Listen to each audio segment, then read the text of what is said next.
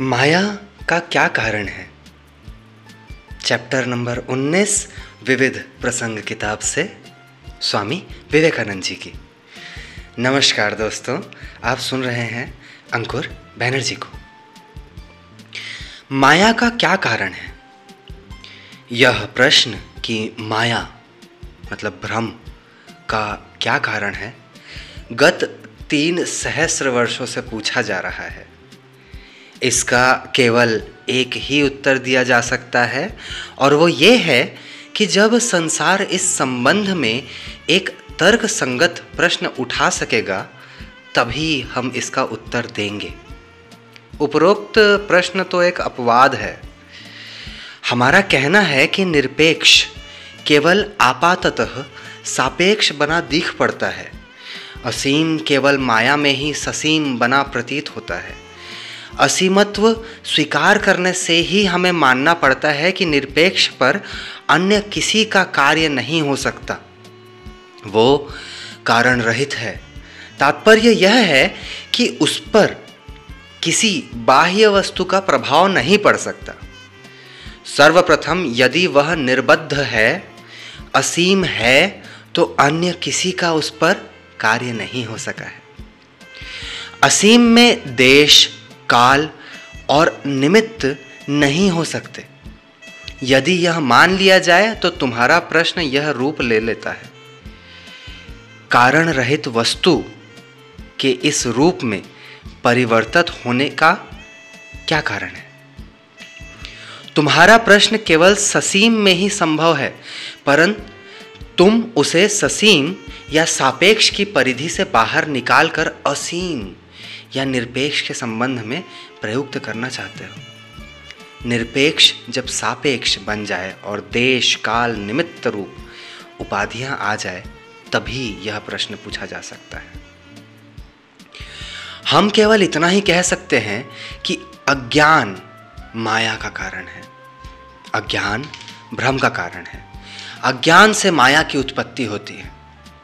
निरपेक्ष पर किसी का कार्य नहीं हो सकता। वह कारण रहित है। बात ये नहीं है कि हम उसके विषय में जानते नहीं हों, अथवा हम अज्ञानी हों। पर सच बात तो यह है कि वो ज्ञान से परे है, और उसे ज्ञान गोचर नहीं किया जा सकता। मैं नहीं जानता। यह वाक्य हम दो अर्थों में प्रयुक्त कर सकते हैं। पहला तो यह कि हम ज्ञान के स्तर से नीचे हैं। और दूसरा ये कि जिसे हम जानना चाहते हैं, वो वस्तु ज्ञान से ऊपर है, परे है। आज हमें एक्स रे नामक किरणें ज्ञात हैं। उनका कारण हम अभी निश्चित रूप से नहीं जानते, पर कभी ना कभी हम उसे जान ही लेंगे। यहाँ हम कह सकते हैं कि हम एक्सरे के बारे में नहीं जानते। पर निरपेक्ष के संबंध में हम नहीं जान सकते। हम एक्सरे को नहीं जानते। यद्यपि विज्ञान के सीमा के भीतर है। बात केवल इतनी ही है कि अभी हम उन्हें जान नहीं पाए हैं। पर निरपेक्ष के संबंध में ये बात लागू नहीं होती। वो तो ज्ञान के स्तर से इतना ऊँचा है, इतना परे है कि वो जानने का विषय ही नहीं रह जाता। विज्ञातारम, अरे, केन, विजानियात। मतलब ज्ञाता को कैसे जाना जा सकता है? तुम सदा तुम ही हो। तुम अपने आप को विषयीकृत नहीं कर सकते। अमरत्व को सिद्ध करने के लिए हमारे दार्शनिकों के हाथ में अनेक युक्तियों में से यह एक थी। यदि मैं सोचने का प्रयत्न करूँ कि मैं मरा पड़ा हूँ तो मुझे क्या कल्पना करनी होगी?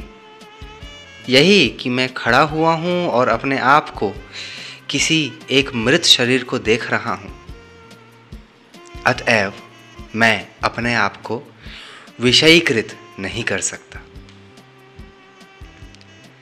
चैप्टर उन्नीस यहीं समाप्त होता है दोस्तों। आपसे विदा लेता हूँ मिलते हैं चैप्टर नंबर बीस, विकासवाद में। धन्यवाद दोस्तों। आपका दिन शुभ हो।